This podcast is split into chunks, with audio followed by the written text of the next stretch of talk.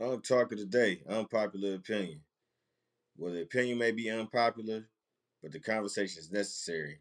I want to welcome y'all to episode number three. Number three, people. For those of y'all that have been rocking with me so far, I greatly appreciate y'all. I thank y'all for liking the video, for subscribing to the channel. I thank y'all for commenting and giving me your honest feedback. I thank the haters for hating too.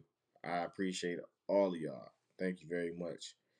So, I'm your host, Unkle KG. We about to get right into it. Let's talk about generational curses. It's gonna get a little deep on y'all today. Generational curses. Generational curses, man. That's a real a real thing. It's a powerful thing. And you know, it could be extremely detrimental to our family tree if we're not careful, if we don't recognize it, and if we do not try to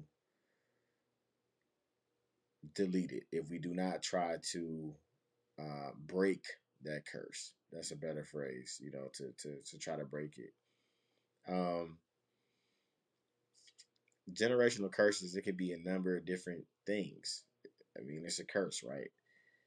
And with the generational curses, a lot of times those are vices, behaviors, environments of those before us that we have grown comfortable to, that we have accepted without realizing that that's a curse, that that is problematic, that that is detrimental to us and our family tree. Generational curses can be inherited like anything else, right? Like somebody could say diabetes running my family, or high blood pressure, or cancer, or something of that nature. Well, you can also inherit alcoholism, drug addiction, abuse. These all are, are, are generational curses that can be inherited as well. A generational curse is not something that's just always in a physical form or illness. Generational curses tend to be more in the spiritual realm of things.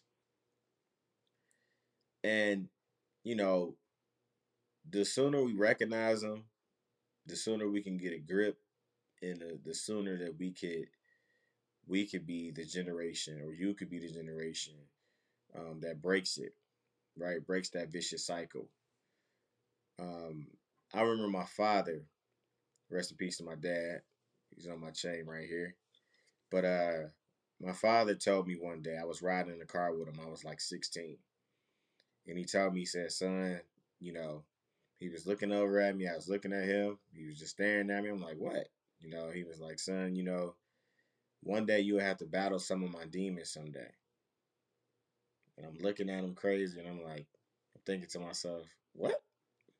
You talking about those your demons? What are you talking about? He said, nah, you don't understand. He said, When I die, it's going to be things about me, things that I've done, characteristics that I have, um, curses that I have that are not going to die with me. It's things that I've done in ways about myself. It's demons that I battle every single day. That when I die, they're not going to die with me. They're going to come to you tenfold. Just because you're my offspring, it's things that are going to naturally gravitate to you and try to get a hold of you like they've gotten a hold of me. My dad was, he wasn't, you know, a perfect man. But to me, he was honest and we had some real talks, some real conversations. He told me that if anybody can break these generational curses, that was the very first time I heard that term. I was 16 years old. If anybody can break these generational curses, it's you. He told me I've accepted who I am. I know who I am. But he also told me I'm going to apologize to you now. Because whenever I go, these demons that I battle, along with some that you may develop on your own, are going to come to you tenfold. But I'm to prepare you for them now. You may not understand right now, but later on in life, you will. and every vice that my father had, areas that he came up short, those things have presented themselves to me. Not just once, not just twice, on a regular basis. But because my father prepared me for them, I recognize them when they come. And I'm able to move and act accordingly. So I don't make the same mistakes that he made. Right? Now, that does put a lot of pressure on people. That can put a lot of pressure on you because you may be, quote unquote, the chosen one. You may be the person that all this weight, this load, this responsibility falls into your lap. Why I gotta be the one to, to stop the cycle? Why not you? Why not you? If you got the responsibility of changing the mode for your family or the opportunity to change the mode of your family, do it. Do it. The time is now. The time is now. You know what those generational curses are. You know what they are. It's been running in your family for a long time now. But if you recognize them and you know that it's not right, you know that you don't want that for yourself, do everything that you can humanly possible and spiritually possible because it's going to probably take a whole lot of prayer. Matter of fact, I know it is to change the mode of your family moving forward. If you came up in a certain environment and now you got children, don't have your kids in that same environment. And that may have to do with you changing your behavior, you changing the type of people you deal with. Do you understand what I'm saying? That's a powerful thing, man. Those those generational curses, and I don't feel like it's talked about enough. You come from a long line of abusers. Now you're an abuser yourself. Or the flip side of that, you're the one that's getting abused because you you've accepted it. You've known that to be normal. You're comfortable. Right? As as crazy as may crazy as it may sound, you're comfortable there.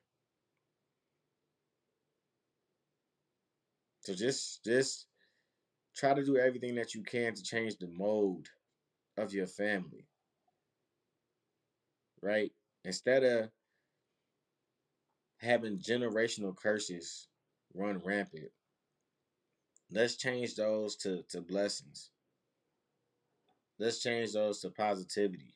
Instead of having a long line of of drug addicts, let's have a long line of graduates. You understand what I'm saying?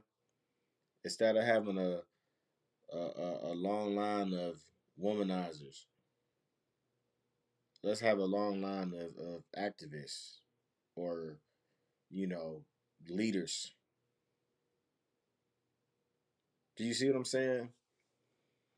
And it could be a lot on you because the, the, the main part, the first part, is recognizing them. And then once you recognize them, you got to understand them. You gotta understand what the, what what they are. And the next thing you got to do is, is form a plan of action. When they present themselves, this is what I'm going to do. I'm going to do this right here. I'm going to do that right there. I'm going to remove myself from this situation. That's deep, man. That's deep. So, my question to you today do you know what your generational curses are? Is it drug addiction in your family? Is it just drama? You know, is it uh, abuse? Is it narcissism? It could be it could be a number of different things. So now that I've posed that question to you, try to figure out an answer. Try to figure out an answer. Figure out what they are. Understand them. Form a plan of action to how you'll be the one to break that vicious cycle. It's possible. It may be a huge task, depending on what those generational curses are, depending on how long they've been in your family. depending on if you have support or not. It can be challenging, but it's doable. That's all I got for you, man. It's Unkle KG. Untalk of the day, unpopular opinion. Well, the opinion may be unpopular, but the conversation is necessary. Till next time. Peace.